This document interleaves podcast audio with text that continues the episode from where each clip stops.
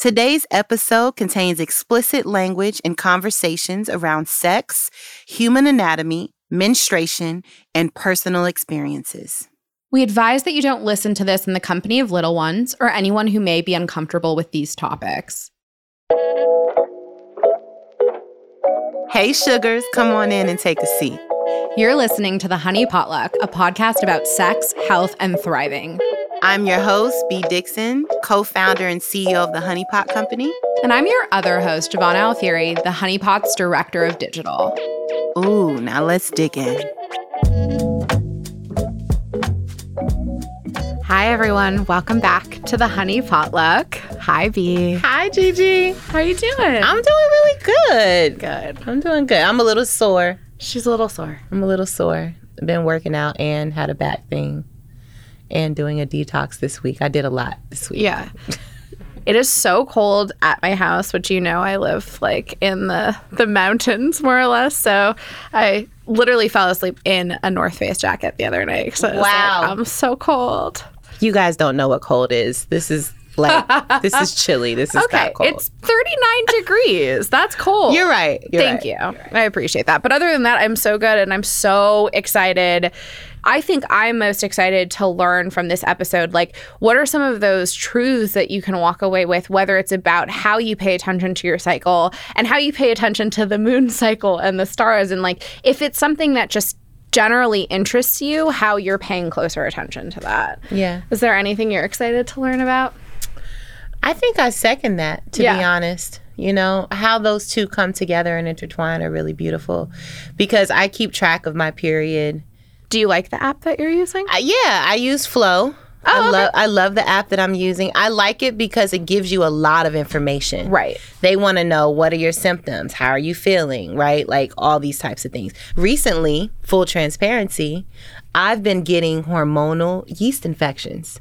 Wow. And so now, now that I know what it is, Mm.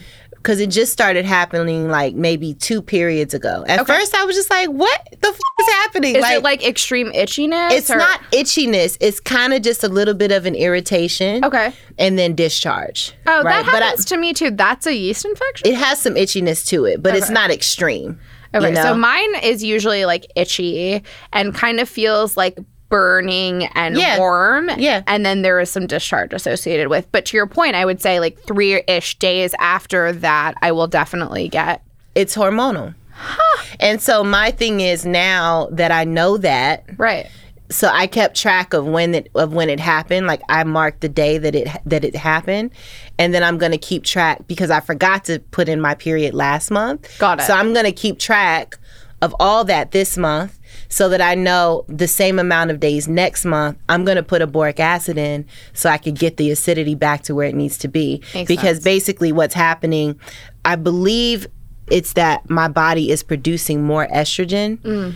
and I think it's supposed to be the opposite or something like that around the time that, that I'm going into into my cycle or yes, it should be that you're producing more progesterone. exactly. and so now that I know that that's happening this is why an app is important in my opinion. Because the way my life is set up and because of just how my mind is set up if I wanted to do it I would but I don't want to sit down every day and be like no period today.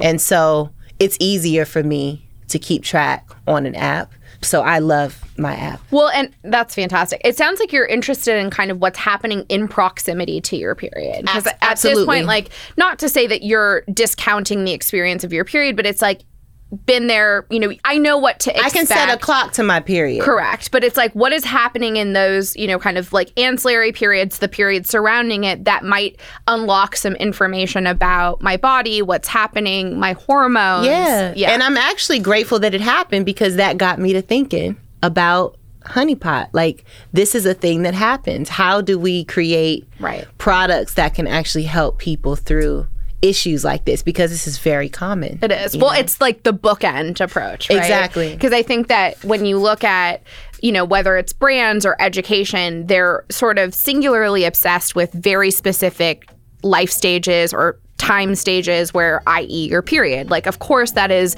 a monumental thing, but it is also very ordinary. It And is. so you're trying I love that where you're trying to look for the context clues kind of surrounding it to get a mm-hmm. better sense for your vaginal ecosystem, your health, etc. Welcome back to part two of our conversation with Jessica Lanyadoo and Naam Bachmayer, two incredible guests with unique perspectives on the connection between menstruation and astrology.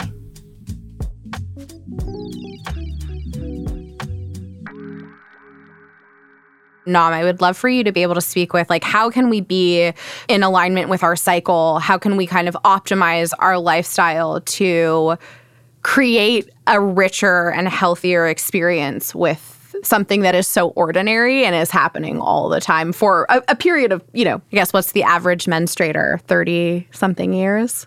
Um, when it comes to how we can live more in tune with our menstrual cycles and understand more what's happening, I think the first most important thing is to start tracking the menstrual cycle. But for example, how are you feeling around ovulation? Are you feeling this playful energy or are you more anxious? Or how are you feeling premenstrually? Are you feeling really like in your power and ready to set boundaries and tell people to fuck right off? How are you feeling? Or are you more like depressed, sad, and craving whatever food.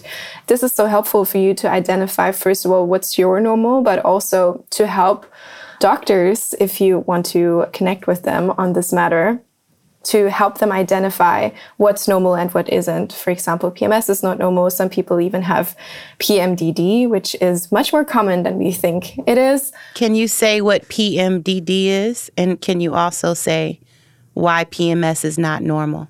So, PMDD is premenstrual dysphoric disorder, and that is basically PMS on steroids. So, it is your PMS, but like a thousand times worse than what we usually experience from the physical symptoms of PMS, which would be, for example, bloating, um, water retention, or emotional symptoms like feeling very sad, anger, frustration, even thoughts of suicide. I should probably put a trigger warning there because a lot of people experience some of these symptoms premenstrually, but if you're experiencing them to an extreme, that could point towards PMDD. And a lot of people, more people than we think, actually experience that. And then it all stops as soon as the period is there. So it's very like cycle related and not all the time, but it's just maybe even exacerbates um, any symptoms that they have um, when they have other mental health conditions.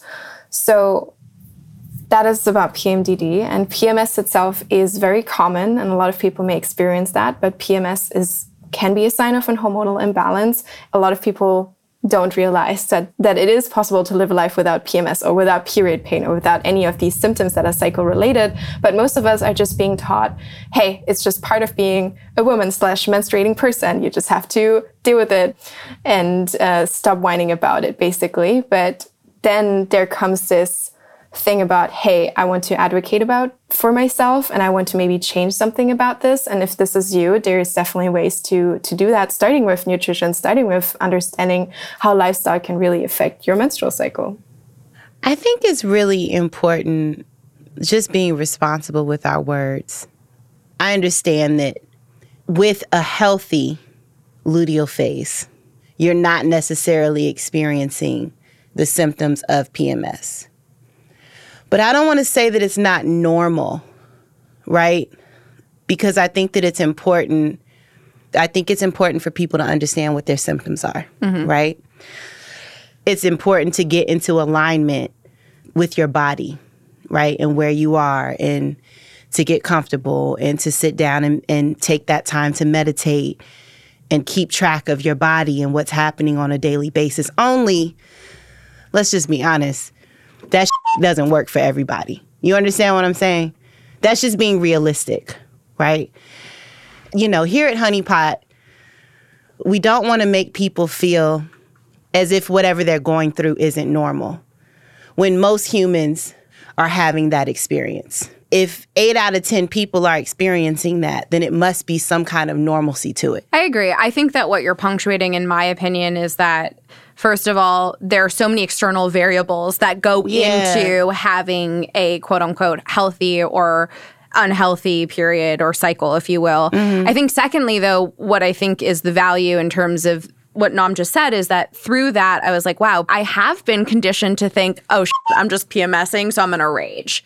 I totally agree with that. And that's not okay that that's been how we've been conditioned to think about our cycle. Right. Right. That to me is not normal.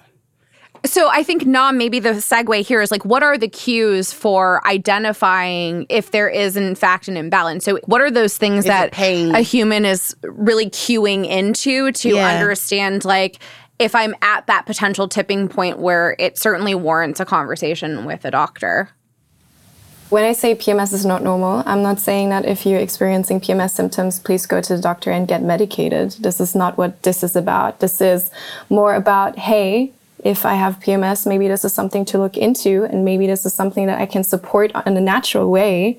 If we normalize PMS the same way that we normalize period pain, that just leaves people suffering their whole life thinking that is something normal and just part of being a menstruating human. It just shows that we all could use more support when it comes to our bodies and we maybe need more education about how we can learn to support our menstrual cycle in a better way that leaves us without symptoms, without feeling shitty in certain phases of our cycle. Like, could you go more in a little more in depth about the nutrition, about some of the things that you that you probably would suggest for people to try to get a hold of it? Because it's it's not just about eating vegetables. What what are some more specific things that you would suggest as it relates to nutrition, as it relates to hormonal imbalances, as it relates to potential menstrual conditions that may be happening. Because if you have fibroids, endometriosis, or any of those types of conditions, all of those things can create hormonal imbalances, you know, where even if you did get calm, and even if you did go in, and even if you did eat a certain way, you might need to look into things a little more deeper. You know what I mean? Sometimes it's more to the story.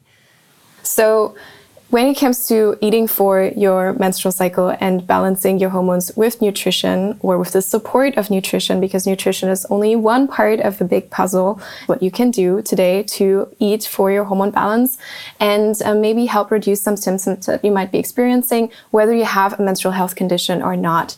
So, the first step would be balancing your blood sugar. That is usually not something that we talk about much. Balancing blood sugar means that you're eating meals in a regular basis. So you're starting with breakfast and you're eating protein, healthy fats, and fiber in every single meal.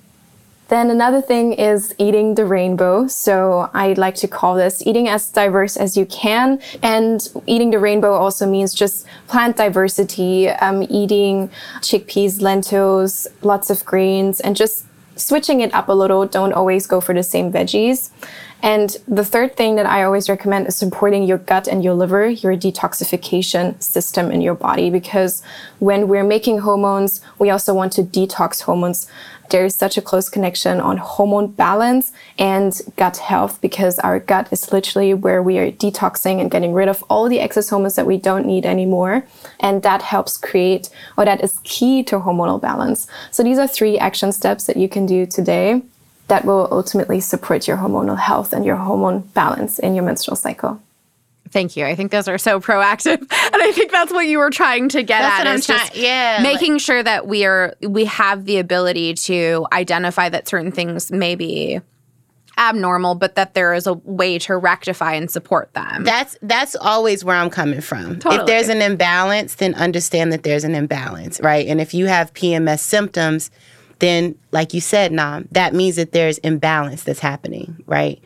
Because I think when I think of normal, I'm not necessarily saying that the actual symptoms and those things are normal, the things that we've been conditioned are normal, but illness is a thing that happens unfortunately. And it is a it is also a normal thing with humanity right?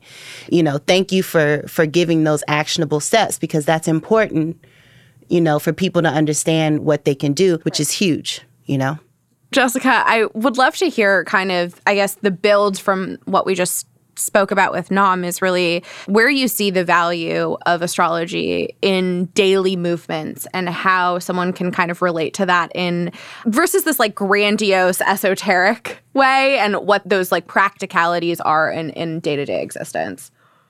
here's the thing when it comes to menstruation, and hormones, I actually don't think there is a very accessible way of using astrology, to be honest, because some people have this menstrual experience that is keyed up with the moon and with lunar cycles, and that's their lived experience. And then it's actually like, yeah, use astrology. Great, easy peasy. But if you are one of maybe most people who do not line up gracefully and beautifully with the moon um, every month and have an easy experience of your cycle, understanding your cycle through the tool of astrology is something that you actually need not just an expert astrologer, but an expert astrologer who works with medical astrology and cares enough about menstruating bodies and their complexities throughout time and cycles. And that's, you know, now we're talking about a subgroup of a subgroup of a subgroup, and it's a very small number of people with that expertise. I am obsessed with when I look at birth charts for menstruating people, looking at their cycles. And when I'm looking at the cycle, I'm looking at it from multiple places. I am looking at it from the perspective of does this person want to procreate? Again, I kind of said this earlier, but how much we bleed, how we bleed, how we have contractions or cramps, and why. I'm looking at also how ovulation functions because ovulation can be a roller coaster for a lot of us. The other thing I'm looking at is other medical issues, and there are a wide variety that affect the hormonal experience. So sometimes people think like, "Oh, I'm having incredible, you know, PMS," but really they have a thyroid condition. Yeah. Or what have you, right? Everybody resonated with that. That's awesome. And the cool thing about astrology is you know, a skilled astrologer can glance at a chart and be like, oh, look, there's like a history of thyroid conditions through the matrilineage. You know, once we know something like that, it becomes really like a kind of a skip and a jump to being like, okay, well, let's talk about your symptoms. Because when things run in the heredity, we know that we have a predisposition, a physiological predisposition. Some things we can do, you know, preventative care around, some things we can just like get the jump on. And that's, I find really, really helpful. The one thing I wanted to like double down on that you said was something that just came to my mind was it's so fascinating that there would likely be a willingness on the human level to go to an astrologer first to learn about their you know predispositions or potential medical conditions or just again the layers of who they are versus sometimes going to a doctor or in other circumstances like the complete opposite. And i just had this like personal moment where i'm like wow i feel like i'm often more exposed in the exchanges with say a spiritual leader or an astrologer versus a traditional Western practitioner. It was just a personal anecdote that. Can I speak to that? Yeah. Because that's so real. Okay, one thing is astrologers will listen to you. Right. You know what I mean? And a lot of us, when we go to get medical care, we're not being heard. We're not being listened to. And we are often being told what our experience is, and we're being told there's nothing we can do. Whereas an astrologer is like, how can I fix it? How can I learn? How can I know? Right. And I do have my own podcast, and I don't do medical readings on it because we are living in a time of conspirituality Yeah. and QAnon and the new age to white supremacy pipeline. And we must be meticulously careful because, as much as I am a medical astrologer, I'm a medical intuitive, I'm very good, I'm very, you know, confident, whatever.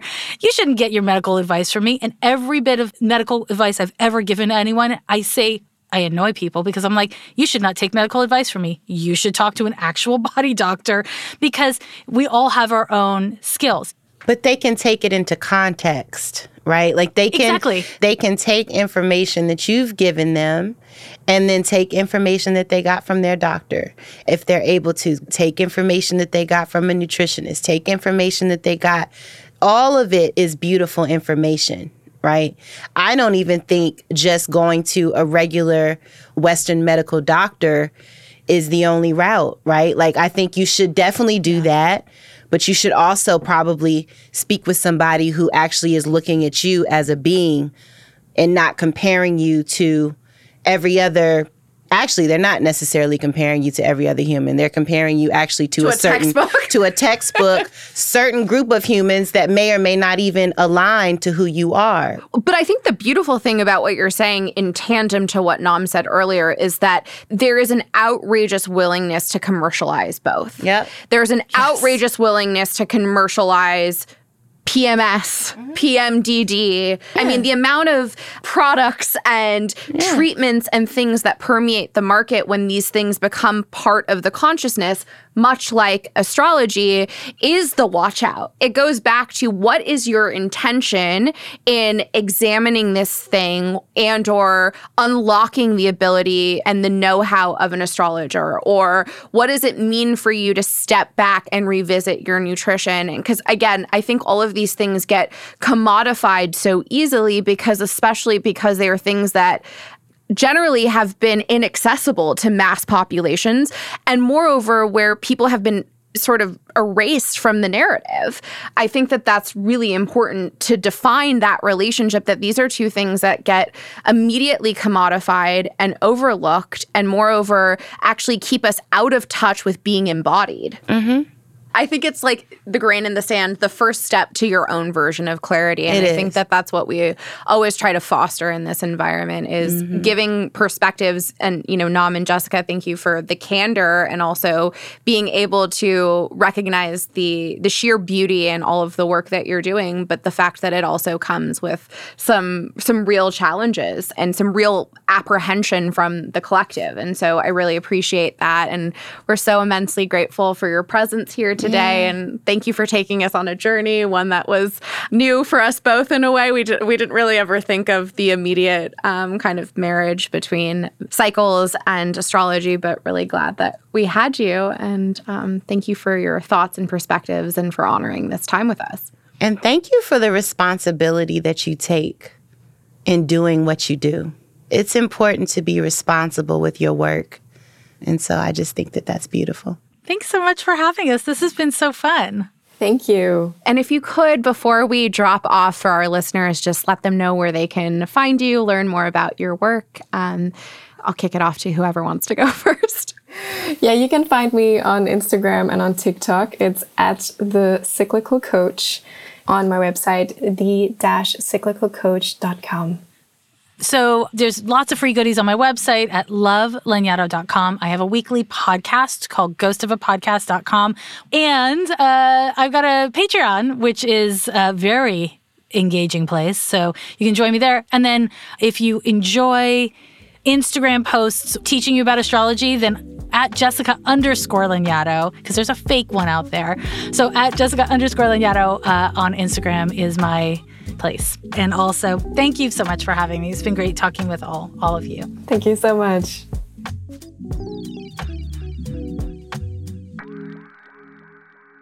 Wow, what an amazing conversation we just had with Jessica Lanyadoo and Naam Bachmayer. We're so immensely grateful for the dialogue, the ability to explore the ins and outs of menstruation relative to the stars and astrology, conversations that you don't get to stumble on every day. And so, so amazing that this two parter was rich enough to get us there. We also, be thank you to everyone who listens to us. This our was our first season of Our our, first podcast. season. We So did cute. this. We did. We it did took, hella episodes. It took it took a lot of time. We it almost didn't happen. It almost didn't Here happen. we, here we are. Here we are, and you guys have given us the space to make content, have conversations, and have invited us into your homes, cars. and have respected us being ourselves. That's right. you know, I think that that's a really beautiful thing. I agree. I think that that's the most important. And we also always hope that you feel seen in these moments as well, and that the stories and the topics that we're bringing to the forefront are pertinent and relevant to your existence. And we always urge you to like provide us feedback because we're evolving. And this was just a fun exercise for us. And we didn't really know where we were going. And we're just happy to be here. So thank you so much for tuning in to this episode and all episodes of the Honey Potluck. We are also coming back for a bonus episode with some of our favorite honeypot team members. I would drop their names, but I think you just need to meet them in the And- context. And everybody's our favorite. We love oh, sorry. everybody. You're right. Dang it. Can we cut that? Just kidding. No, you're right. I mean, we work in the most phenomenal environment ever, and we're so blessed. But these are some people that we work with in a very exciting way day to day. And I think that the richness that they'll bring to your lives will definitely be felt. So we're so happy. And we also We'll be back for another season. We will. We will. We're, we're working on that. We're, now. we gotta figure that one out. Give us some time. We, we got some magic up our sleeves, but we might need a minute. But thank you. Thank you. Thanks for listening to The Honey Potluck, a podcast by the Honey Pot Company made in partnership with Frequency Media.